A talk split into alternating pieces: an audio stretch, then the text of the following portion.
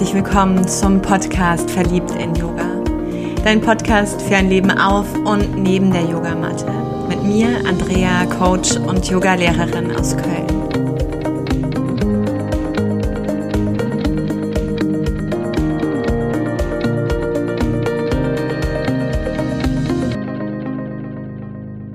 Ich freue mich, heute eine ganz besondere Frau an meiner Seite zu haben, virtuell, die Silja Marlow. Und ich würde mal behaupten, Silja ist jeden Tag irgendwie bei mir in meinen eigenen vier Wänden.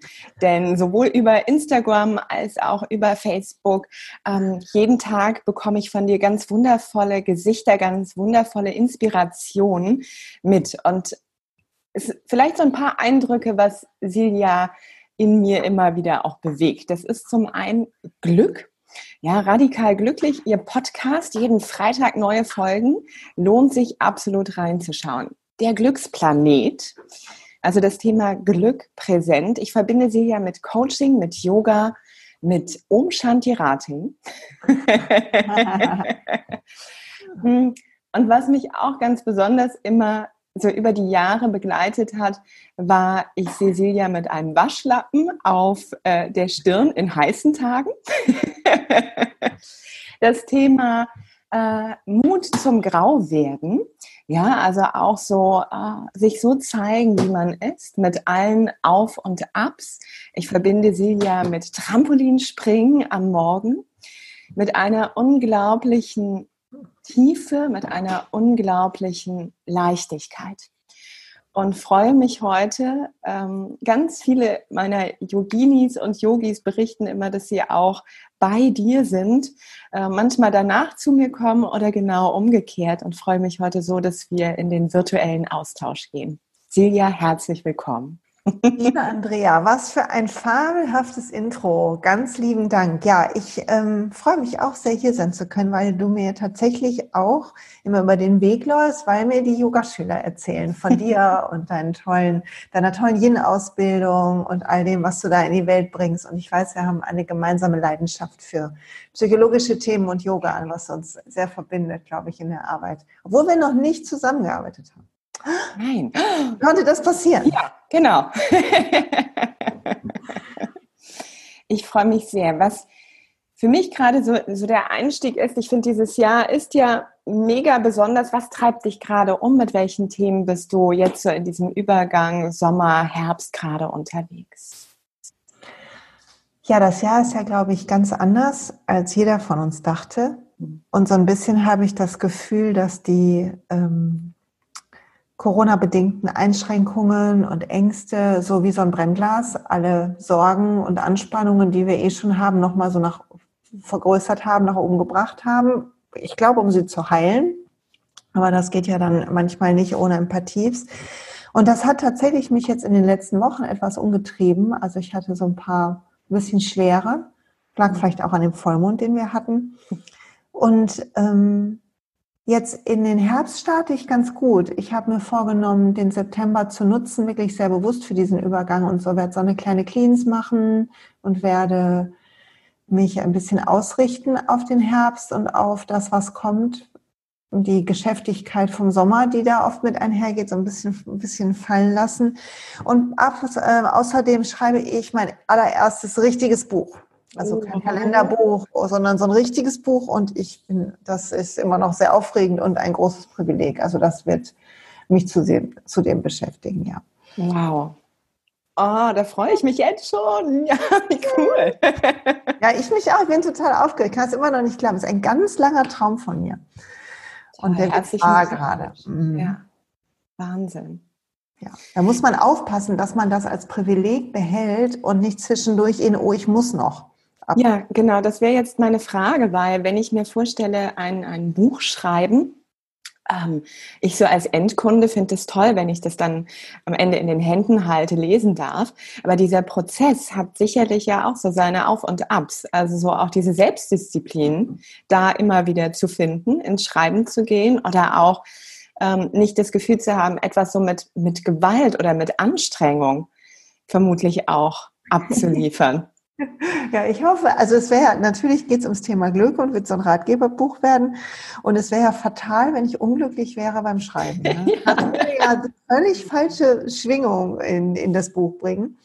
Und daher musste ich am Anfang sehr, und werde ich bestimmt noch öfter, aber die Anfangsaufgabe war tatsächlich, mein Ego in den Griff zu kriegen. Mhm. Und nicht zu denken, dieses Buch muss jetzt einfach das krass geilste Buch sein, was die Leute überhaupt hier, die müssen sich die Haare ausreißen vor Begeisterung. Das darf natürlich trotzdem jeder, vielleicht nicht die Haare ausreißen, aber das in den Griff zu kriegen, weil das macht Druck und Anspannung. Also meine Erfahrung ist, dass die Anspannung entsteht, wenn wir nicht im Flow sind, sondern versuchen, irgendwas zu sein. Ja. Also wenn wir uns so versuchen, die Dinge zu wichtig zu nehmen, uns zu wichtig zu nehmen. Also war die erste Aufgabe, das in den Griff zu kriegen, und die zweite, das mir so zu gestalten, dass mir das Schreiben Spaß macht. Und tatsächlich blockiere ich mir ganze Tage. Ah, super. Also 2 Stunden zwischendurch, das klappt nicht. Und jetzt ist ja, im Moment ist ja Schule wieder. Das heißt, ich habe ein bisschen mehr Zeit zum Schreiben. Mein Jüngster ist ein paar Stunden am Tag weg.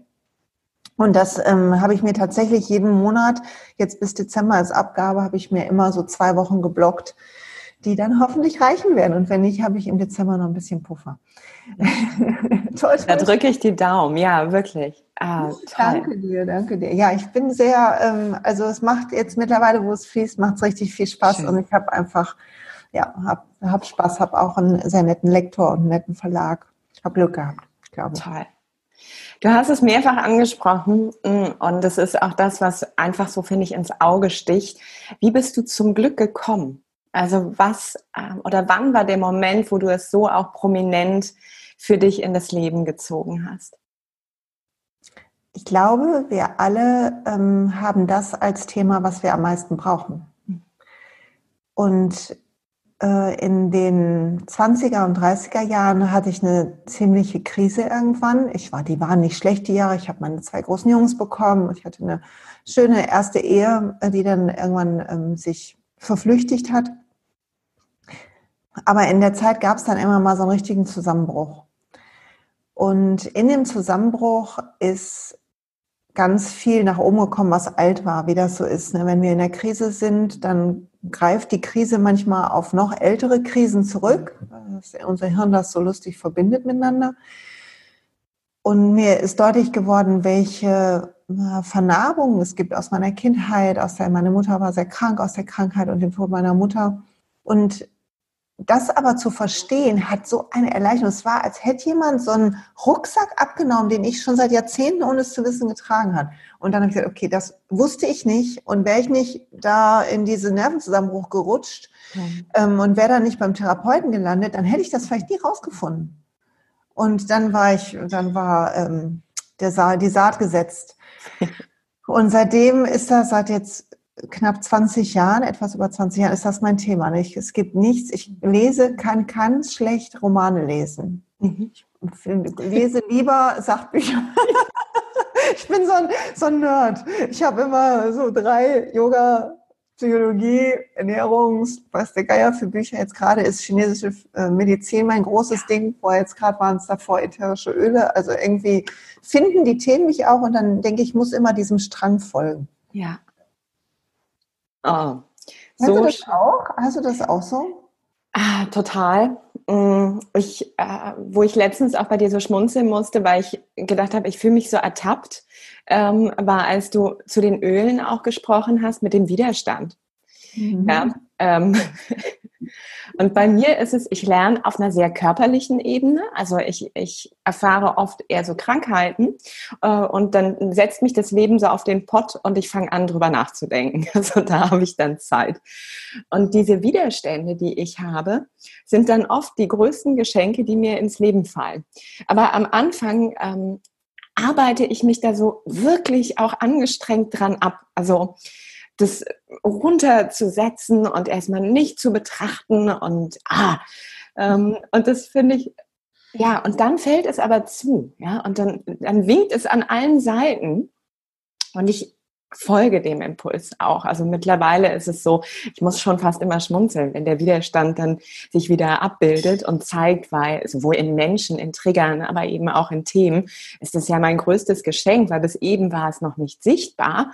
Bis eben habe ich mir das noch gar nicht vorstellen können und plötzlich zeigt mir da einer so eine Seite und ich denke so, oh. Okay. Willkommen. Das kenne ich total. Das finde ich total spannend, weil die, also ich habe es richtig gemerkt, ne? Vorbehalte gegen Firma und Marketing und alles. Ja, das war wirklich interessant und jetzt bin ich ja voll eingestiegen und finde so krass, was das mit mir macht jetzt seit ein paar Monaten. Ne? Also wenn man dann mal einmal öffnet sich, welche Möglichkeiten einem auch geschenkt werden, wieder auch für eine neue Entwicklung. Aufregend. Total. Bei dem Thema glücklich, das ist, und da würde ich gerne so ein bisschen deine Einschätzung mal hören. Ich finde dieses Thema Glück oder auch Freude oder für mich steckt im Glück auch so eine Form von Lebendigkeit drin. Ja. Immer wenn ich das in meinen Trainings platziere, habe ich so das Gefühl, auch da ist oft so ein Widerstand in eine große Form von Glück einzutauchen. Also ich habe das Gefühl oft, dass so der Schmerz und sich die Scheiße angucken eher gesellschaftlich akzeptiert ist und auch in diesem Leiden zu sein. Und wenn ich jemanden einlade, mal unbändige Freude zu fühlen, nee, Entschuldigung, so einfach kann das wohl nicht sein. Ja, nein. Wie erlebst du das oder wie bringst du auch vielleicht diese Menschen dazu, so ein Stück weit diese Tür in dieses Gefühl von Glück, Freude sich zu erlauben? Also vielleicht antworte ich zweigeteilt, weil die Frage ist sehr gut. Ich glaube, einmal, dass das ein gesellschaftliches Thema ist bei uns, dass wir alle haben ein Bedürfnis nach Bindung. Und wir schaffen Bindung über gleiche Themen und gleich gemeinsam jammern über Montag, das Wetter, Corona, weiß der Geier, irgendein Politiker, Frau Nachbarin. Das schafft irgendwie eine Verbindung. Dann haben wir ein gemeinsames Problem.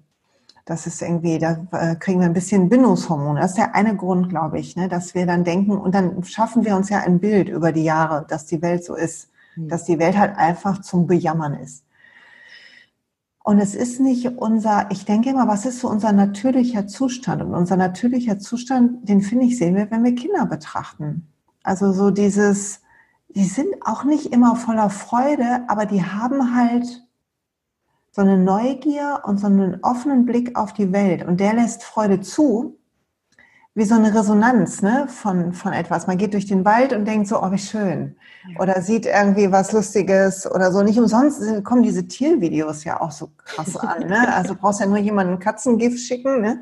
Und schon rasten die Leute aus. Und das ist, weil das eigentlich in uns steckt. Aber über das Jammern und über diese Nabelschau, was ja gut ist, es ist auch gut, seine Themen anzugucken. Aber die Frage ist halt, lassen wir zu, dass unsere Themen uns bestimmen? Oder sehen wir, dass wir wie eine Leinwand sind, auf die immer wieder was Neues gemalt wird vom Leben? Und lassen wir die Farben zu und freuen uns auch an denen. Also ich glaube, es ist eine Frage von Zulassen. Und das Jammern gibt außerdem noch, glaube ich, ein Gefühl von Kontrolle.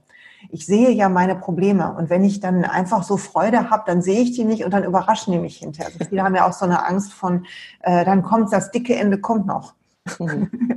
Und das ist natürlich eine gemeine Lebenseinstellung, weil dann mischt sich ja in jede Freude die Sorge vom dicken Ende. Ja, wenn ich jetzt Freude habe, dann muss es auch gleich wieder anders sein. Genau. Und das ist einfach wo wir, glaube ich, auch lernen dürfen, dass das das Prinzip unseres Gehirns ist. Ne? Also ich mag sehr den Satz, dass unser Gehirn nicht da ist, um uns glücklich zu machen, sondern ist da, um uns am Überleben zu halten. Und wir dürfen deshalb lernen, Freude und Körperempfindungen und Geschmäcker, Gerüche, all das wieder bewusster wahrzunehmen. Und dann läuft es auch anders, dann läuft es besser. Dann kommt mehr Freude automatisch. Und in den Workshops, vielleicht dazu mal was, ja, das kenne ich auch. In den Workshops ist es meist so, dass ich am Anfang ich habe jetzt am Wochenende ist einer Good Vibes Only, also nur gute Schwingungen, Yoga und Coaching. Und da werden wir trotzdem starten mit, was hält mich eigentlich ab? Und dass ein Bedürfnis ist, das anzugucken, damit man es dann zur Seite legen kann. Also ich glaube, wir dürfen auch nicht es überstülpen, sondern wir können da hingucken, aber nicht dann wieder weitergucken, nicht dran festhalten. Das ist, glaube ich, die Kunst in meiner Welt. Ja, da gehe ich sehr in Resonanz. Ich finde auch dieses sich erlauben oder den Weg dahin, also das Wichtige finde ich immer, dass man so eine Sehnsucht verspürt, da auch mal hinzugucken. Ja. Und dann aber natürlich zu schauen, okay, wenn der Weg dahin mir erstmal fremd vorkommt oder auch so ein bisschen, was passiert denn da, was kann denn da auch alles passieren? Dann auch nochmal zu schauen, mit welcher Prägung gehe ich eigentlich los? Ja? Was trage ich alles? Du hast eben den Rucksack genannt. Ne? Was habe ich da alles im Gepäck? Was habe ich mir alles auferlegt? Und da, finde ich, steckt ja so ein Geschenk auch von Erkennen drin und schon von Aufräumen, von Ausmisten. Also das ist, finde ich, ganz großartig. Ja, und ich glaube, es ist auch unsere Aufgabe. Ich glaube wirklich, dieses Leben ist eine Aufgabe, die Steine wieder rauszuräumen und mehr zu erkennen, wer wir sind. Also da bin ich voll bei deshalb finde ich, Yoga und Coaching passen so phänomenal zusammen, ne? Weil in uns dieses Licht ist und wir aber verlernt haben, das zu fühlen oder zu sehen in ganz vielen Situationen. Auf jeden Fall. Ja, und ich meine Kinder, wie du schon sagst, Kinder oder Tiere auch, die haben da, ich habe gestern noch was erzählt zum Staunen. Ich finde es so schön immer zu beobachten, ja, wenn so ein Staunen entsteht. Ich hatte das letztens, als so ein doppelter Regenbogen hier über den Rhein entstanden ist. Es gibt doch nichts Geileres, als wirklich in diesem Moment einfach, du weißt schon, die Sonne scheint, gleich ist der Regen da und zusammen gibt es Regenbogen. Und es ist so, es ist einfach magisch. Und da sich, finde ich, wieder zu erinnern. Ja, und das auch zu sehen, dass das, also wir hetzen ja so und also viele von uns, ne, nicht alle, aber viele rennen und dieses Bedürfnis ist bei allen, da alle haben so eine Sehnsucht, jedenfalls die ich kenne, nach Ankommen, nach Ruhe. Das ist so ein Grundbedürfnis von uns, nach echter Verbindung und sich zu trauen, dass das Leben auch so sein darf. Also nicht dem Gehirn zu trauen, was halt sagt, mach viel, dann bist du sicher. Das ist natürlich das ist ein Trugschluss. Das klappt nicht. Ja, was ist dann sicher? Ne? Ja, und auch zu sehen, also wenn wir auch gucken, wenn es um Heilung geht oder um Themen in unserem Rucksack, die können ja Generationen alt sein. Das muss ja gar nicht sein, was mir passiert ist. Also es gibt die Studien, dass es über 3-4 Generationen wir die Traumata unserer Eltern, Großeltern, Ahnen in unserem Rucksack tragen, weil einfach der Stress unser Gen, unser DNA verändert. Ja. Und das zu sehen, ich sage, ja, guck mal, ich meine zu rennen, weil in mir eine alte Angst ist. Aber die Generation, glaube ich, zu sein, die jetzt gerade Corona hin oder her, aber eigentlich in einer guten Zeit lebt, um aufzuräumen. Und es ist ein hohes Bewusstsein da und ganz viele beschäftigen sich mit Yoga, Meditation. Also es ist ja eine Aufbruchsstimmung, finde ich. Ja. Wirklich die Dinge anzupacken und, finde ich, neu an den neuen stimmigen Platz zu setzen. Also das kommt mir gerade so vor. Und trotzdem, wenn ich auch so auf meine Ahnenlinie schaue, also die Mädels, die jetzt noch da sind, meine Oma, so Kriegsgeneration, meine Mama Nachkriegsgeneration, wenn ich mir allein vorstelle, was die für Themen ja auch mit sich schleppen. Ja, das ist ja der Wahnsinn. Und jetzt kommen wir, ich meine, die Kinder noch mal viel mehr, finde ich gerade, aber wir haben jetzt irgendwie die Corona-Nummer. Sorry, also das finde ich dann im Vergleich zu manch anderen, ich hätte keinen Krieg gerne irgendwie abgekriegt. Da bin ich ganz dankbar, dass meine Seele sich diese Sache ausgesucht hat und dass wir hier in dieser Zeit ja trotzdem Verbindung erleben dürfen und so viel möglich ist. Total, genau, ist es auch. Und das ist ja, also diese Krise kommt ja, also sie bremst uns ja aus. Natürlich manchmal schmerzhaft, wenn ich so an Yoga-Studios denke, die gerade sehr darauf angewiesen sind, dass Leute auch online mit ihnen üben und all diese Cafés oder so, also so kulturelle Dinge, Tanztheater und was es alles gibt. Da habe ich schon so einen Schmerz, aber ich glaube, unsere Gesellschaft kann eigentlich stark genug sein, hier eine helfende Hand zu geben und jeder Einzelne auch die Leute zu supporten, die gerade Support brauchen. Und ansonsten tut es ja gerade ganz vielen gut. Mhm. Das ist ja das Verrückte. Es tut ja gut, nicht bei jedem Weinfest durch die Innenstadt zu rennen. Ja. Also das ist ja bei ganz... Ich habe eine Freundin, die hat gesagt, und dieses Jahr reise ich nicht und ich dachte, es würde mir fehlen. Mhm. Wo ich dachte, ja, auch geil. Mir fehlt der Strand schon ein bisschen, aber das fand ich gut. Also sie vorher ganz viel mal Städtetrips gemacht hat und so sagte, nee, es gibt eigentlich hier auch viel zu erkennen. Und jetzt irgendeine Wanderung hier im Ruhrgebiet gemacht. Ja. Also plötzlich ist man wieder so lokal auch. Ja. Interessant.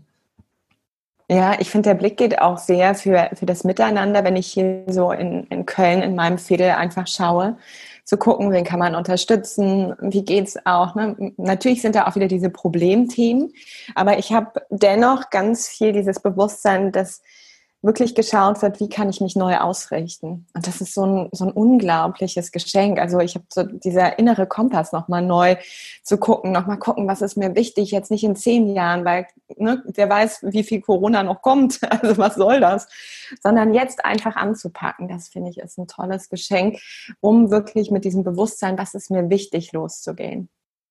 Ja, ich glaube, wir brauchen, vielleicht ist auch diese Zeit jetzt, die uns so reduziert, so gefühlt, einschränkend, sagen ja manche, mal zu nehmen und tatsächlich einen Moment durchzuatmen und zu überlegen, okay, wohin soll das gehen mit meinem Leben? Ich habe jetzt in dem Sommer, gab es bei uns ein bisschen schwere Themen mit Verlusten und so.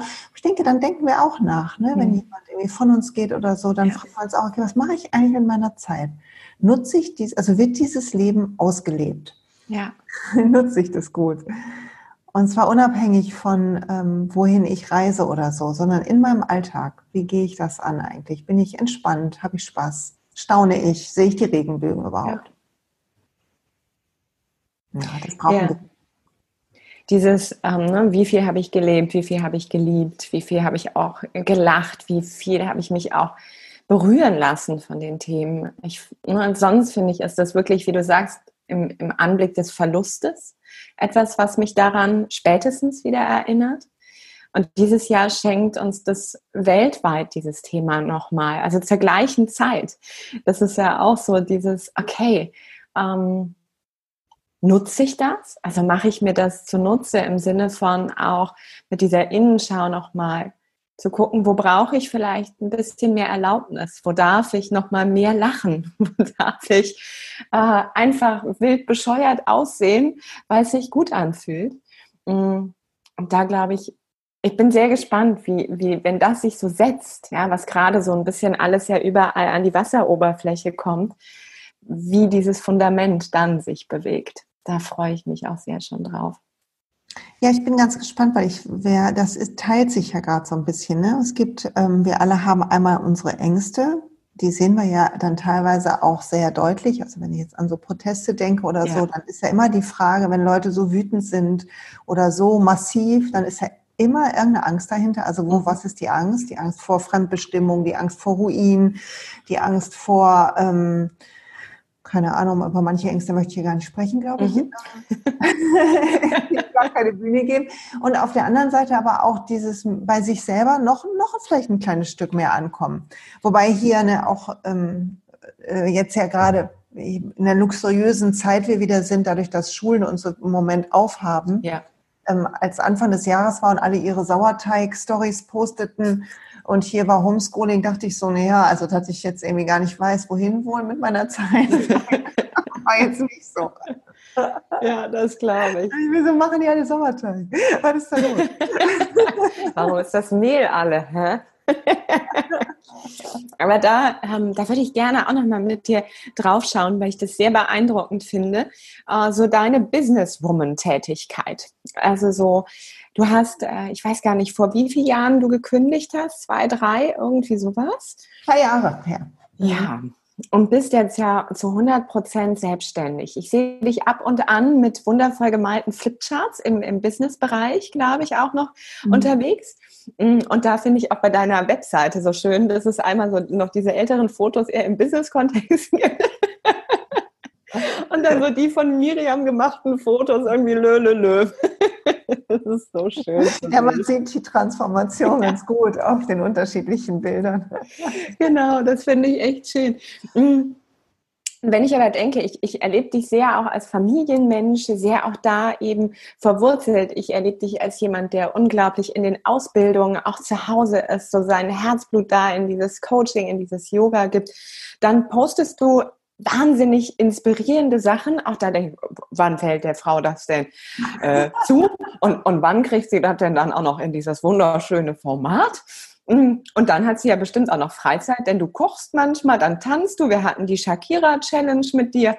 Also, wie schaffst du da diese Fülle auf so eine leichte, so wie es jedenfalls nach außen scheint, auf so eine leichte Art und Weise? Wie navigierst du dich durch die verschiedenen Bühnen? Ja, wer ist die Frau, über die die reden? Also einmal bin ich von Hause aus, bin ich zwei Sachen, nämlich strukturiert und gerne vielfältig. Also es gibt für mich nichts Schlimmeres, als jeden Tag das Gleiche zu machen.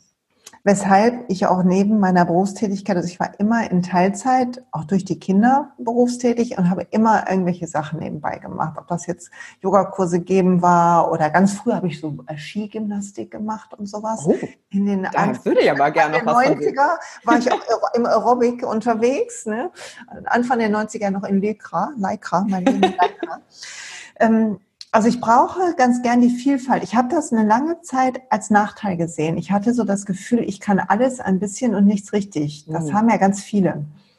So dieses Scharlatan-Thema, ne? Ja, das ist so. Ja, ich hatte auch so das Gefühl, weil manche so ganz in einem Thema aufgehen. Und ich hatte dann das Gefühl, das fehlt mir. Ich mochte so viele Themen. Mhm.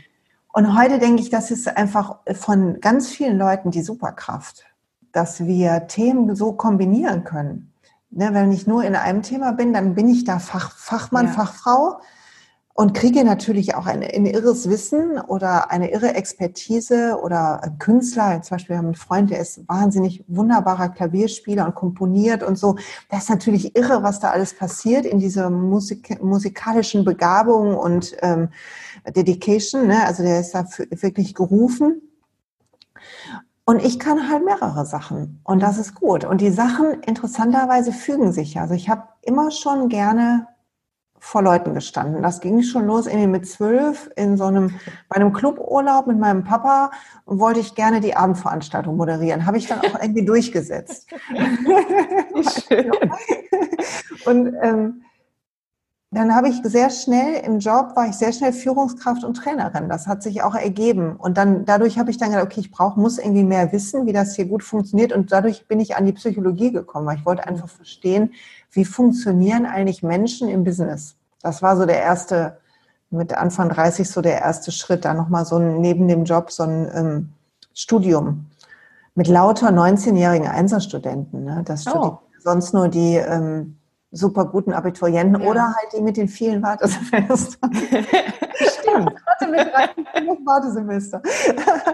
Und so hat eins das andere ergeben. Und heute, zurück zu deiner Frage zu kommen, heute ist das so, dass ich bin schon ziemlich strukturiert. Also ich habe einen klaren Plan und wenn ich jetzt weiß, ich habe diesen Samstag habe ich einen Workshop, dann sind Tage vorher geblockt, damit meine Gedanken sich da um das Thema kreisen können, weil das nicht so, also ich kann mich nicht hinsetzen, 2 Stunden, dann zack, ist der fertig, sondern ich brauche Zeit, Flows durchzugehen, mir Gedanken zu machen, nochmal ein Buch zu gucken, damit ich das irgendwie einsammeln kann. Mhm. Die sind dann auch immer ein bisschen anders. Und so, und dann sind halt jetzt im Moment Wochen geblockt zum Schreiben und dann gibt es ein paar Dinge, die ich täglich mache. Also so baue ich halt so mir meinen Monat auf und gucke, dass halt ein bisschen Yoga dabei ist. Vanessa und ich bilden ja auch Yogalehrer aus. Das gibt natürlich auch Termine, die wissen wir oft schon 1,5 Jahre vorher. Und dann gibt es aber jeden Tag so Rituale. Und ein Ritual ist, am Abend irgendwann schreibe ich die Posts für den nächsten Tag. Und eigentlich ist es wie so ein kleines Resümee. Überlege ich, okay, was ist eigentlich das, was ich heute so gedacht habe und wie würde ich das, also wie kann ich das, eigentlich ist es wie in meinem Tagebuch, wie kann ich das für mich festhalten? Und manchmal habe ich das Gefühl, auch bei dem Podcast, ich erzähle immer das Gleiche, aber die Leute sagen das nicht. Also scheint das wohl nicht so zu sein. Entschuldigung, erzähle ich immer dasselbe? Wir haben das schon mehrmals erzählt. Ich kann ja jetzt auch nicht alle 80 Podcast-Folgen nochmal anhören, um mal zu gucken, was ich eigentlich genau gesagt habe. Das weiß ich ja im Zweifel gar nicht mehr. Ne? Also entschuldige ich manchmal schon vorher und sage, eventuell habe ich das aber schon mal gesagt. Erinnerung tut ja auch gut, ne? Total. Dass wir nochmal an die guten Sachen erinnert werden. Ja, und die Vielfalt macht mir Spaß und trotzdem ist gleichzeitig mein Thema, weil wenn meine Angst greift, tue ich mehr. Mhm. Das ist mein Muster. Also ich mag gerne viel tun, ich mag gerne Sachen, ich mag natürlich auch gerne mit Leuten in Austausch sein und so. Und gleichzeitig ist das immer mein Thema. Ich darf immer gucken, mache ich Pausen, bin ich entspannt, ist das Handy auch mal weg zum Beispiel. Das ist ja eine ganz gefährliche Droge, diese Anerkennungsdroge, die man da kriegt. Dieses Belohnungssystem. Belohnungssystem und die Verbindung, dann sehe ich so inspirierende Sachen. Bei anderen denke ich, oh, das muss ich auch mal lesen. Dann kriege ich Bücher, kommen mir in den Sinn, dann muss ich die Bücher schnell bestellen. Also man kommt ja von Höchstgen auf Stöcksken. Die Ayurvedis würden ja sagen, hier viel Vata. Ja. Also gucke ich, dass ich halt mit Wechselatmung arbeite, meditiere, mindestens einmal am Tag, spazieren gehe, solche Sachen trotzdem drin habe. Und das klappt mal besser, mal schlechter. Da habe ich auch Tage, wo ich wie so ein aufgehuschtes Hühnchen hier rumrenne. Kann ich dann wieder einen Podcast drüber machen. Ne? So. Genau, da ist schon wieder ein Thema da. Ne? Ich finde, weil ich erlebe die Fülle, die erlebe ich, diesen Reichtum erlebe ich eben auch bei dir. Und es ist so schön zu hören, dass es dir einfach so leicht fällt. Ne? Genau so kommt das eben auch rüber. Und trotzdem aber zu wissen, dass da so ein Fundament von auch Selbstdisziplin, Struktur ist. Das finde ich sehr sympathisch. Weil genau das ist eben, ich finde, das ist klassisch Yin- und Yang-Prinzip. Ne? Also es braucht so diese Gegensätze, es braucht so diese Balance von beiden. Und wenn das dann gut gegeben ist, dann fluppt es. Und dann so Tage, wo plötzlich die Angst groß ist und man noch mehr tut. Ja? Ich weiß gar nicht, wie der Satz ging, den ich ganz oft auch zitiert habe, aber jetzt wieder vergessen habe. Hier, Hektik ist asozial oder wie lautet? Hektik macht asozial. Ja, den fand ich so schön, weil da habe ich mich dann auch, gerade am Anfang zum Beispiel von Corona auch festgestellt, dass ich so in dieses Tun gegangen bin, weil ich mag Sicherheit gerne. Und dann hatte ich so das Gefühl, Entschuldigung, wenn es außen jetzt noch nicht mal sicher ist, finde ich das jetzt so richtig kacke, dann hau ich mir ordentlich mal Struktur rein, tu. Und dann habe ich etwas an Sicherheit in meinem Alltag und habe auch festgestellt, ich glaube, ich werde hier scheiße. Verrückt, ne? Wie schnell das geht. Ja, ich merke das, sobald ich irgendwie Zeitknappheit habe, merke ich schon, dass ich unentspannter zu meinem Sohn bin oder zu meinem Mann. Und dann denke ich, oh, die haben es jetzt eigentlich gar nicht verdient. Ne? Die können gerade gar nichts dafür. Verdammt nochmal, haben sie wieder abgekriegt. Ja, stellen sich nicht zur Verfügung, Mist. Ich mag ja kennst du diese Studie? Die habt ihr doch, hast du schon, aber nicht. Ich mag dieses Buch hier, wie heißt das nochmal, eine neue Blick auf die Zeit oder die neue Philosophie der Zeit oder so. Das ist schon ein bisschen älter, von zwei Psychologen geschrieben, die über Zeitperspektive schreiben. Das habe ich glaube, vor 15 Jahren oder so gelesen. Also das ist wirklich schon ein bisschen älter. Die neue Psychologie der Zeit, meine ich, heißt das. Und da ist eine Studie auf jeden Fall drin. Ich hoffe, ich kriege die richtig zusammen über so Studenten also College-Studenten in einem Samariterorden. Ja. Samariter verschreiben sich ja so der Hilfe an anderen. Und die werden in zwei klassisches Psychologie-Setting, in zwei Versuchspersonengruppen randomisiert eingeteilt, ne? Per Zufallsprinzip. Und der einen Gruppe wird gesagt, ja mal so eine wichtige Abschlussprüfung an dem Tag. Und der einen Gruppe wird gesagt, ja mal, der Raum hat sich geändert, aber sei ganz entspannt, du hast noch genug Zeit. Mhm. Und der anderen Gruppe hat gesagt, ey, der Raum hat sich geändert, du bist super spät dran, hoffentlich schaffst du das. Mhm. Und beide Gruppen haben halt einen offensichtlich hilfebedürftigen Menschen, einen Schauspieler, getroffen. Und die Gruppe, die in Zeitknappheit war, hat ihn nicht gesehen. Oh, krass. Und nicht reagiert, obwohl das halt Samariter, ja, ihr Leben dem helfen, ja, verschrieben. Und da zeigt halt einfach, welchen Tunnelblick Zeitknappheit macht. So, dass wir nur das Ziel sehen, das wir erreichen, ja, wollen. Was wir ja auch merken, wenn wir spät dran sind, irgendwie, wie man plötzlich im Auto Wallungen kriegt, Nur weil man spät dran ist und vor einem jemand langsamer ist. Also genau, ich dränge. Was da plötzlich los ist, wie man da anfängt zu gestikulieren oder so. Also da muss man sich ja wirklich mal auf die Finger hauen und sagen, also jetzt atmest du mal durch und sagst mal kurz Bescheid, hoffentlich mit Freisprechanlage, dass du einfach ein paar Minuten später da bist, um dieses Zeitding rauszunehmen. Ja, total. Ich finde halt die Stresshormone, die in dem Moment ja auch entstehen, das ist ja, und diese Aggressivität, unglaublich. Das ist, ja. Und es ist einfach nur selbst konstruiert. Ne? Das ist ja, und ich glaube, wenn du jetzt mal guckst, auch auf so die Themen unserer Zeit heute, dann ist Stress, glaube ich, ist der Hauptpunkt für Krankheiten. Er macht ja extrem krank, ist in Verbindung mit Krebs, mit allem Möglichen. Und gleichzeitig siehst du halt, ich liebe die Arbeit von Eckhart Tolle auch sehr, der sagt ja immer der Schmerzkörper, ne? Mhm. Wenn wir in unserem Ego sind und angepiekst oder zeitknapp sind, also wenn wir uns so wichtig nehmen und da unsere Emotionen quasi, unsere alten Emotionen übernehmen. Und du siehst, finde ich, ganz viel draußen oder in den Nachrichten auch einfach die Schmerzkörper. Mhm. Du siehst nicht das Leuchten der Leute und das Menschsein und die Verbindung, sondern du siehst den Kampf mit dem Alltag. Und ich finde, das ist unsere Mission, muss es sein, als alle, die da unterwegs sind, alle, die hier zuhören gerade, muss es sein, da ein freundliches Gegengewicht zu sein. Gar nicht, um zu missionieren, sondern um die Erlaubnis auch anderen zu geben, dass das möglich ist. Absolut. Ich finde dadurch, also ne, da bin ich nochmal zum Anfang, dieser Spiegel auch. Ja, wenn ich jemanden sehe, der auch vielleicht gerade total struggelt, aber darin so ein Durchatmen hat, ja, so ein, für einen Moment auch mal sich Zeit nimmt, das erinnert mich ja auch. Ich fange ja auch in dessen Gegenwart sofort an, irgendwie zu sagen, ah cool, du hast eigentlich ja noch mehr und bist dir gerade so, oh, dann kann ich das ja mit meinen 10 To-Dos hier erst recht sein. Ja? Also das finde ich, ganz oft brauche ich manchmal dann nochmal so dieses Außen und dann wieder mich erinnern. Und da finde ich absolut dieses einfach, ich meine, was bringt das denn, ob ich 5 Minuten früher dran bin, ob das eine To-Do noch mehr auf meiner Liste ist. Es bringt ja, also die Welt rettet es am Ende ja nicht. Insofern. Ich fand super, ich habe eine, ich weiß gar nicht, wer das war, von meinen Freundin, die immer gesagt hat, wenn wir im Job uns so gestresst haben, wir haben lange zusammengearbeitet und es stirbt, das ist jetzt ein bisschen morbide, ne? Und es stirbt kein Kind in Afrika, wenn das nicht passiert. Und das muss man, also außer die in den Hilfsorganisationen arbeiten, die können das natürlich nicht sagen, weil die sind, da ist wirklich Arbeit wichtig oder Ärzte ohne Grenzen oder sowas. Ja. Aber ansonsten, wenn ich in einem normalen Alltag bin, dann muss ich sagen, also ob mein Workshop jetzt am Samstag total krass rockt, oder die Leute sagen, ja, das war nett. Da ist, vielleicht wünsche ich mir natürlich, dass da jeder richtig was mitnimmt, aber das ist ja eher eine Sache von meinem Ego. Ja. Ne, das ist, also es ist es trotzdem nicht wert, dass da irgendeine Anspannung sich anschleicht. Und wie wir was tun, macht immer was mit dem Ergebnis. Ja. Also je entspannter ich bin, umso besser bin ich, habe ich festgestellt. Total. Und ich finde es gerade, wir haben gerade bei uns ein neues SAP-System, wir haben neue Deadlines, wir haben künstlich kreierte Deadlines natürlich. Natürlich, ja, super.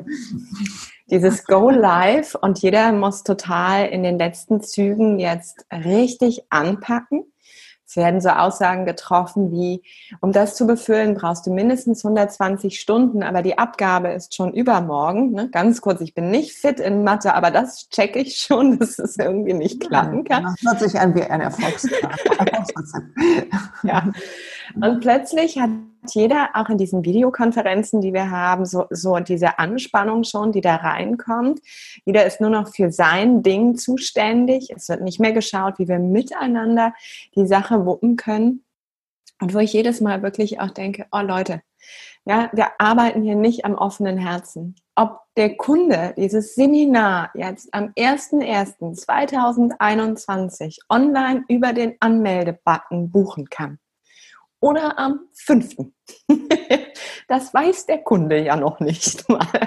So, also können wir nicht einfach da nochmal durchatmen und auch schauen, warum machen wir uns diesen Stress? Ja, natürlich, ne, so wie auch dein Buch, so wie andere Projekte. Irgendwann ist es schön, wenn es dann auch fertig ist. Aber wie viel Anspannung brauche ich da drin und wo kann ich selber auch nochmal die anderen erinnern, wenn ich in so einer Videokonferenz kurz sage, wisst ihr was, ich glaube, wir haben hier gerade die Scheuklappen an, lasst uns mal einen tiefen Atemzug nehmen, das machst du ja gerne auch bei dir im Podcast, einmal tief einatmen, ausatmen. Ja, ankommen, mal spüren und dann habe ich wieder mehr Weite in meinem Blick, mehr Weite in meinem Herzraum und da kann ich wieder anders mich ausrichten. Boah, total. Und ich muss sagen,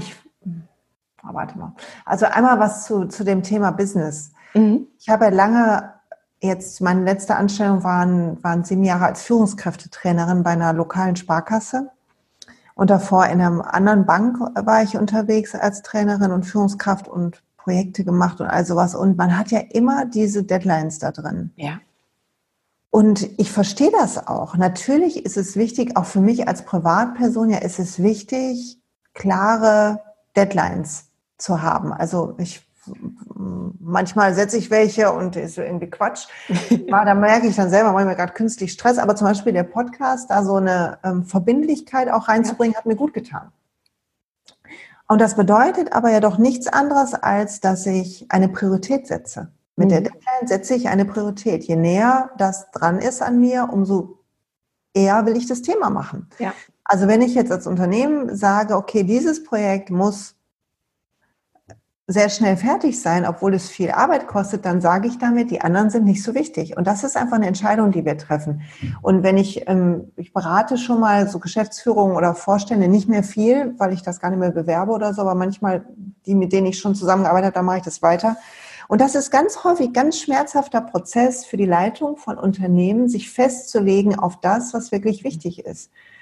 Und dann, Das ist wir als Privatperson, also als Unternehmen oder Privatperson müssen wir uns fragen und unterm Strich, was ist das, was ich in diesem Jahr oder in dieser Woche oder in diesem Monat, was ich auf jeden Fall machen möchte? Wann war dieser Monat gut? Und nicht, wie viel passt hier rein, was auf die Denke ist. Und da muss ich gucken als Unternehmen, was bringt mich am meisten weiter? Manchmal ist das so. Manchmal müssen wir auch gucken, wie komme ich wieder in die schwarzen Zahlen? Das ist ja alles okay. Aber diese Hoffnung, sich nicht festlegen zu müssen, wenn ich viel Druck mache, macht halt so viel kaputt. Mhm. Und die beginnt aber ganz oben. Da kann ich als Projektmitarbeiter gar nicht so viel machen, außer halt schmerzfrei eskalieren und sagen, leider nicht zu schaffen in der Zeit, leider die Ampel auf gelb und wie das dann so läuft. Ja. Und dann muss man eine gute Angstfreiheit haben. Ich habe mal wenn ich Führungskräfteausbildungen mache, dann ende ich immer den Abschlusstag, wenn die so ihr Zertifikat bekommen und so, dann bekommen die immer so ein paar Regeln mit. Und die erste Regel ist, komme täglich zur Arbeit mit der Bereitschaft, dich feuern zu lassen. Weil ein bisschen, das ist vielleicht ein bisschen krass, aber ein bisschen davon brauche ich diese Angstfreiheit, um ich selber zu bleiben im Job und um für meine Meinung einzustehen. Sonst werde ich zu schnell opportun. Gerade wenn ich Karriere machen will, ist eine Gefahr. Absolut. Also auch da, ich glaube, wenn ich bei uns mal fragen würde, die Einstellung haben die wenigsten, sich feuern zu lassen. Und es ist ja wirklich in diesem, finde ich, dich auszurichten auf das, was wichtig ist. Egal, ob es im Business ist oder im Privaten, bedeutet ja auch, gegebenenfalls das ein oder andere Mal nicht zu tun, loszulassen. Und da merke ich selber bei mir, bei manchen so diesen Vielfaltsprojekten zum Beispiel, ich würde dann am liebsten alles irgendwie zur gleichen Zeit. Und habe dann oft dieses Bild von mir, wie viel Rennpferde bin ich denn eigentlich? Ja, so wie viel? Und es kann ja auch nicht, jeder kommt ja gleichzeitig durchs Ziel. Also ich kenne kein Galopprennen, wo irgendwie 5 mit der gleichen Sekunde mit der Nasenspitze da durchrennen. Ja? Was ich mir manchmal selber so vorstelle, das muss doch jetzt klappen. Und da zu sagen, okay, diese Woche darf das einer auch mal hinten anstehen und ich fokussiere mich darauf und vielleicht tut es auch weh, mal zu sehen, dass das gerade nicht zeitgleich möglich ist, aber es ist einfach dran. Also das finde ich, und das passiert im Business, finde ich, selten, weil dann wird einfach gesagt, das machen wir auch noch, dann stellen wir halt noch wen mehr ein. Hey, Entschuldigung, muss der nicht auch eingearbeitet werden? So. Nee, dann kommt immer so ein Witz, so eine Superman-Fantasie oder Superman-Fantasie wird dann aufgebaut. Da kommt jemand, der braucht die und das Vorkenntnisse. Und dann ist es mal leichter, die auch zu finden. Ja, genau, läuft. Ja, und also dieses, auch wenn wir als Selbstständige oder Teilselbstständige so einen Druck in Projekten reinbringen, dann haben wir ja häufig, steckt da ja auch eine Angst dahinter. Ja. Und das ist ja wieder das, wo wir eben waren, wieder gucken, welcher Stein ist das, der mich da treibt. Also bei mir ist es ganz häufig früher so gewesen, dass ich einmal die Angst hatte, so zu versagen. Mhm. Also als ich dann frisch ganz selbstständig war, habe ich das erste halbe Jahr wie verrückt gearbeitet. Mhm. Und bis mein Mann irgendwann sagt, sag mal, hast du nicht gesagt, du wolltest das machen, jetzt nur eine Sache, damit du entspannter bist? Und ich dachte so, oh, klappt null, ne? klappt null. Und sich dann zu entspannen, die Schulter wieder sinken zu lassen, okay, was mache ich eigentlich? Also ich habe so eine Kernmission und was dient dir jetzt gerade am meisten? Ja. Dieser Mission, die ich habe. Und zu sehen, dass auch andere Sachen manchmal sind, weil man Angst hat, dass einem dann jemand zuvorkommt, weil man Angst hat, dass man out ist am Markt oder so blöde Sachen. Und das ist alles wieder, sind so Würstchen, denen wir hinterherrennen, die einfach Quatsch sind. Die richtigen Leute kommen. Ja. Und die richtigen Leute kommen, auch wenn das 530. Online-Programm ist, wenn sie das gebrauchen können. Und das muss man einfach aber erstmal lernen und mal klappt das irgendwie besser, mal schlechter. Und für Firmen ist es ganz schwierig, weil ganz viele Firmen ja über das tägliche Beschäftigen mit den Routinen vergessen haben, was ihr Zweck ist, also ihre Mission vergessen haben. Und so hast du keine Sache, an der du dich messen kannst. Und bei mir ist es so, alles, was gesund und glücklich macht, ist mein Ding. Ja. Also hilft das, dass ich und alle, die da mit mir in Kontakt sind bei einem Thema gesund und glücklich sind, gibt das neue Impulse, mir und anderen. Also ich lerne ja selber auch noch. Und in der Firma, wenn ich zum Beispiel, ich gehe jetzt mal auf eine Bankenebene, wenn ich als Bank sage, okay, wir wollen irgendwie eine moderne Bank sein oder wir wollen die Leute erreichen, dann muss ich mich ja eigentlich bei jedem Projekt fragen, dient das dem Ziel, die Leute zu erreichen? Mhm. Und da fängt es schon an. So, da fängt es schon an. Ja. Ja, total. Ich würde gerne mit dir einmal noch einen Exkurs machen, weil das Thema mich total interessiert. Wir hatten eben schon mal so ein bisschen davon, mit Blick auf abends setzt du dich hin und guckst du diesen Tag, die Essenz des Tages, machst auch die Post fertig. Diese innere Stimme, die du zulässt, ja, dieses auch, ich erlebe es bei dir oft, wenn ich das lese, dass nicht nur du, sondern auch so etwas Größeres, ich finde jetzt kein anderes Wort, aber etwas Größeres durch dich hindurch schreibt, also etwas, was so dich zwar beschäftigt, aber eben auch, was so geteilt werden darf. A, wie würdest du es beschreiben? Also wie sind deine Worte dafür? Und B, wie hast du da auch diesen Zugang zu gefunden, weil ganz oft finde ich so, ich meine, der Kopf quatscht ja eh schon genug und erzählt einem die Geschichten, aber da in so eine Essenz zu kommen, die wesentlich ist. Yes, das ist Teil von meinem Buch. Nein, Quatsch, aber ich sage, das ist das, was die letzten 2 Jahre hat das gebracht, das, oder sagen wir mal das letzte Jahr, würde ich sagen. Als ich 49 geworden bin, habe ich die Entscheidung getroffen, dass ich fest daran glauben will, dass es mehr gibt, als ich sehen, hören, verstehen kann. Ich habe mich ganz lange schon vorher mit Literatur dazu beschäftigt und ganz oft den Kopf geschüttelt, ähnlich wie bei den Ölen. Ne? So, wenn es so um Engel ging und so, ja, genau. Jetzt noch Rosenquarz auf das tote Auge legen und mit Engeln. Aber je weiter ich gekommen bin auf dem Yoga-Weg, umso mehr gab es in der Meditation, das war tatsächlich einer der Schlüssel für mich, Momente, wo es einen Augenblick leise war im Kopf und dann ist es, als würde eine Tür aufgehen. Und als würde in meinem Brustkorb und in meinem Kopf wie so ein Vorhang aufgehen oder als würde eine andere Energie fließen. Ich kann es nicht anders beschreiben. Und ich habe dann lange mich mit Techniken beschäftigt und meine einzige Technik, die für mich funktioniert, ist, in die Stille zu kommen, zu atmen und zu gucken, ob ich in einen Zustand von Nicht-Denken komme. Mhm. Wenn der kommt, dann spüre ich schon, dass ich so ein Kribbeln auf dem Kronenchakra kriege. Also ich spüre so eine Energie hier. Und dann habe ich tatsächlich, manchmal höre ich eine sehr laute Stimme in mir, die ich das Gefühl habe, die nicht aus mir kommt. Mhm. Und Als das erste Mal passiert ist, habe ich mich ziemlich erschrocken, weil die Stimme war super laut und hat gesagt, weniger tun. Weniger tun, wirklich so. Oh, wer bist du? Und mir ist fast alles aus dem Dings gefallen. Und ich habe mich so erschreckt und das hat mich sehr durchgerüttelt, weil immer noch ein Teil von mir gedacht hat, das geht doch nicht. Sodass ich am nächsten Tag mit so einem starken Schwindel aufgestanden bin. Ach, krass. Also ich war dann tatsächlich eine Nacht in der Stroke-Unit vom Krankenhaus, weil die das sich nicht erklären konnte, weil ich so eine Fallneigung zu einer Seite hatte, interessanterweise zur linken Seite. Mhm. Ne? Also zulassende Seite. Ja. Irgendwie, ne? Und macht für mich heute total Sinn. Damals haben natürlich alle sehr erschreckt, hat überhaupt nichts ergeben, CT und so weiter. Alles war mega in Ordnung, zum Glück, toi, toi, toi. Mhm. Und danach habe ich gedacht, okay, das war direkt nach diesem Erlebnis, also es hängt zusammen.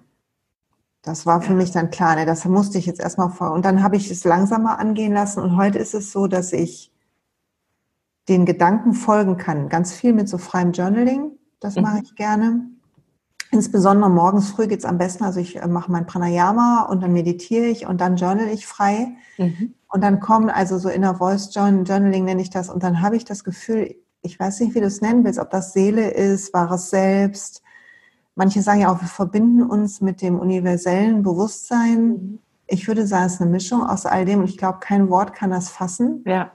weil unsere Worte immer unsere Schubladen sind und immer behaftet schon mit irgendeiner Konditionierung. Aber das ist das. Und man kann das nicht verstehen, wenn man nicht sich auf den Weg macht. Mhm. Also es ist wie, ich liebe das Beispiel von Eckhart Tolle mit dem Honigschmecken. Mhm. Man kann über Honig reden oder man kann ihn probieren. Ja. So. Und das sind zwei Paar Schuhe. Und diese innere Stimme haben wir alle, da bin ich von überzeugt. Und ich bin davon überzeugt, dass wir alle Zugang haben zu dem gleichen Wissen. Und ich liebe, dass wir über diesen Zugang, das, was wir bis dahin schon angesammelt haben an Wissen plötzlich auf eine leichte, schwerelose Art verbinden können. Also die Sachen sind plötzlich glasklar. Ja. Für mich. Und das, ich glaube, dass auch die großen Bücher tatsächlich in so einem Zustand geschrieben wurden. Also, wo Leute wirklich den Zustand dann ewig halten können. Ja, das ist jetzt bei mir nicht so, ne? Es kommt und geht, es kühlt und geht wieder. Ja.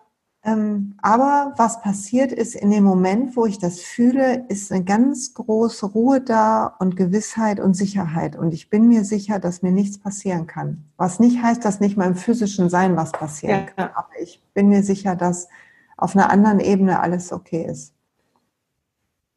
So, und die Hälfte jetzt schon so, oh weia. Oh krass, warum ihr das echt?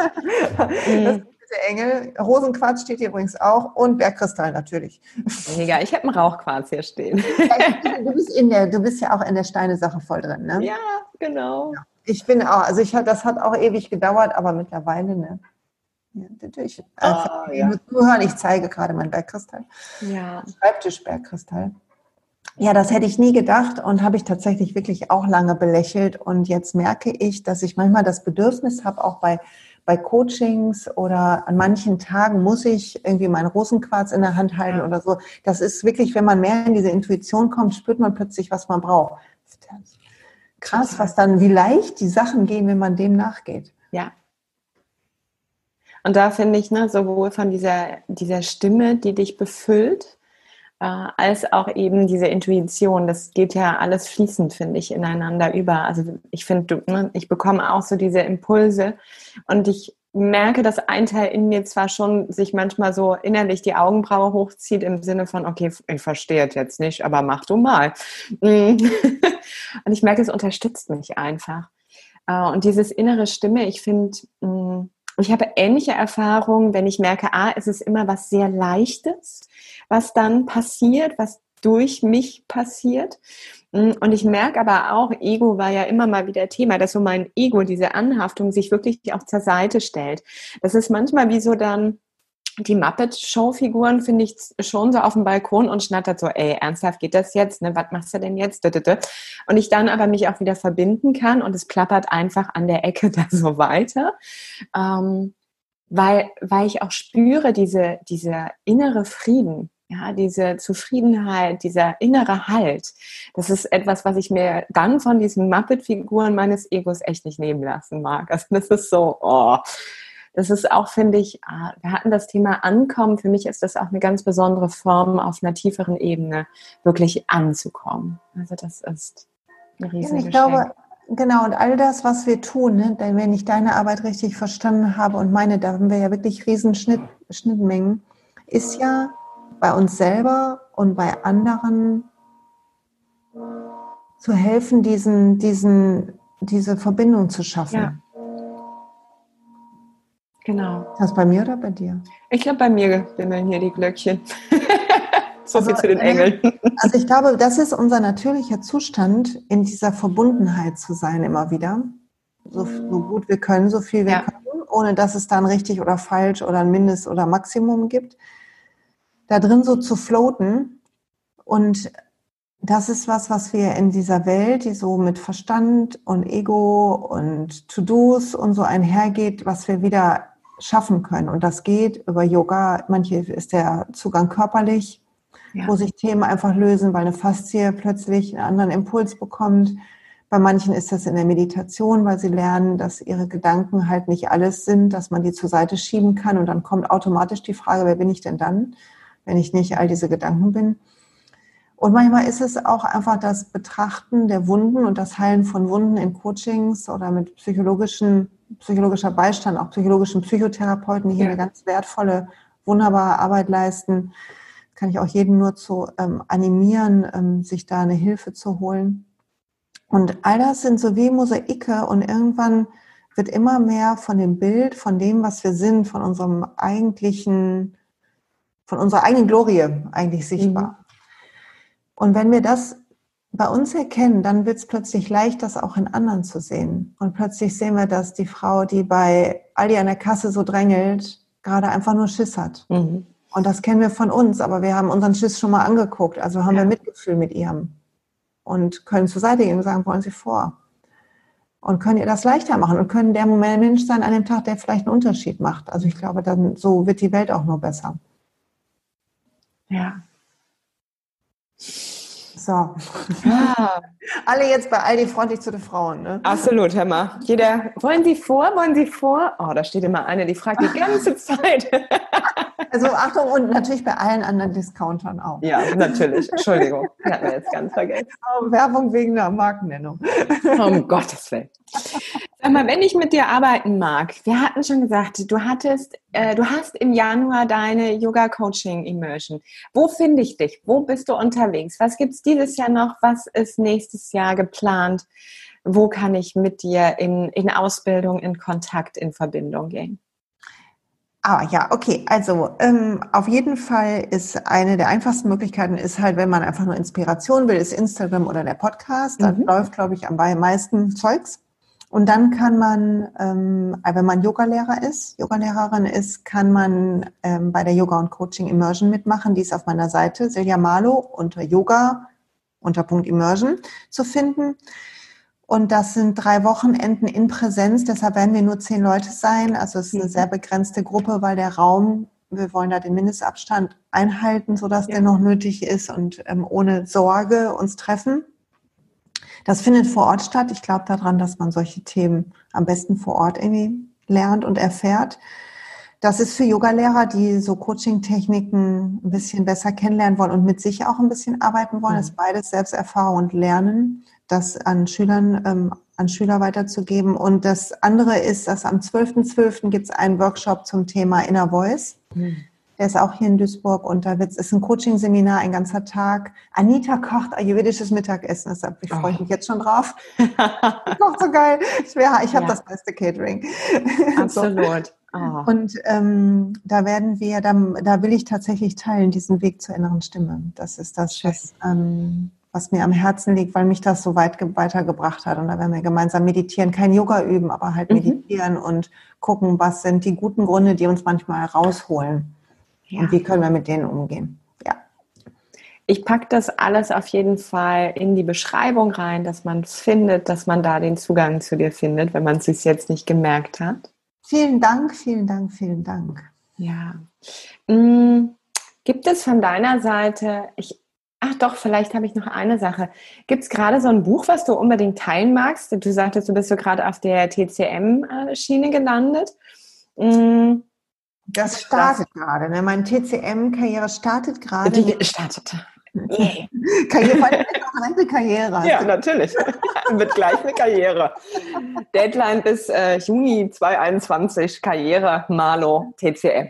Das ist so geil. Ich, okay, ich sage noch mal kurz was dazu. Also die TCM, genauso wie die ätherischen Öle, das sind Themen gerade, die mich so faszinieren, weil ich tatsächlich über meine Heilpraktikerin ich arbeite gerade an einem Thema meiner Haut, und über die Haut kommen wir an emotionale Themen, was ja klar ist, ne? Haut, ja. Herzchakra, Trauer als Schattenemotion, also natürlich landest du automatisch auch bei emotionalen Themen, wenn du bei körperlichen Themen bist. Nicht nur, er setzt keinen Arzt oder Heilpraktiker, und ich hatte Lust, mehr in die Selbstfürsorge zu kommen.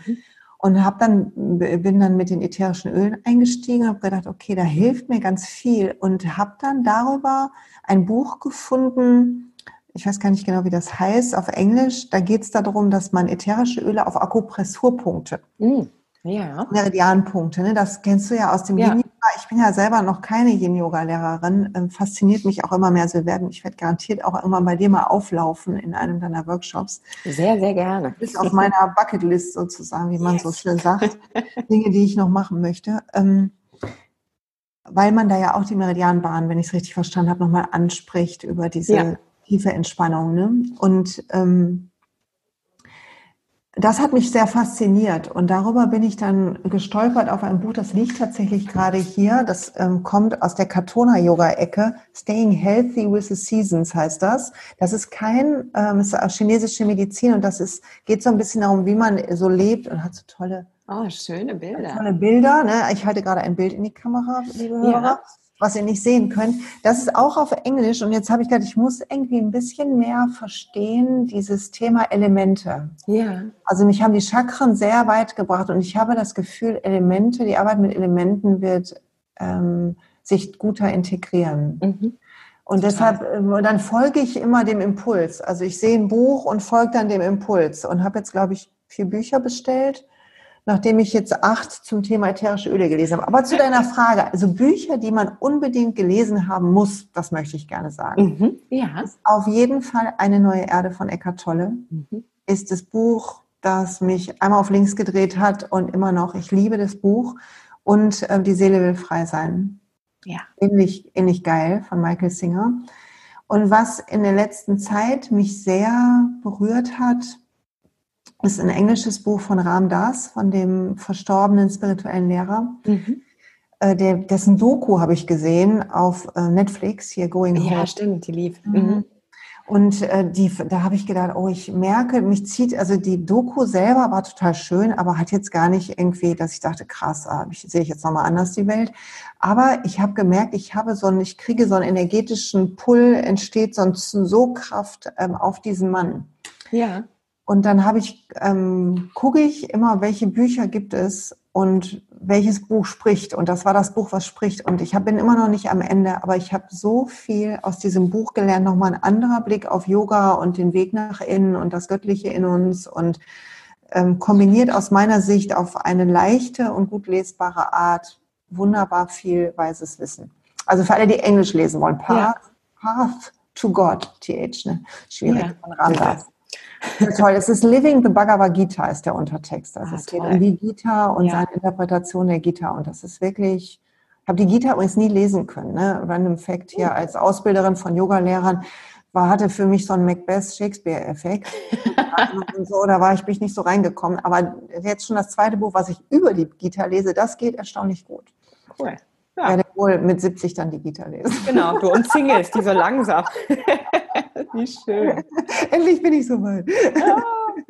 Danke fürs Teilen. Das ist toll. Da gibt es ein bisschen Inspiration in Deutsch und Englisch. Mega. Dankeschön. Sehr gerne. Hast du so ein Buch? Würde mich jetzt auch mal interessieren. Hast du wahrscheinlich in deinem Podcast schon erzählt, aber jetzt, wo wir gerade so schön quatschen, wo du sagst, das ist ein Buch, das hat mich durchgeschüttelt, und das kann ich nur wärmstens empfehlen.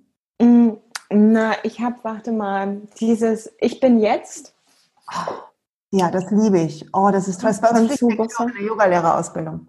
Das finde ich einfach gerade, wenn man sich ja um die Yamas, Niyamas, um einfach diesen achtfachen Pfad kümmert. Ich finde, das war bei mir eher so die Gita-Nummer, ne? So, worum dreht es sich jetzt? Und schöne Idee.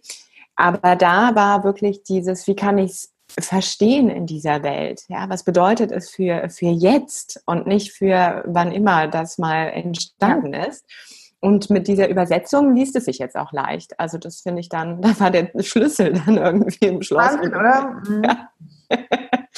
Das ist für mich. Ansonsten, ich lasse mich da so umtreiben. Ich liebe auch von Georg Lollos, das liegt auch immer bei mir, das ist bei mir in den Ausbildungen so der geile Scheiß. Du bist nicht, was du denkst. Oh, das kenne ich noch gar nicht. Der arbeitet mit Ego-Räumen.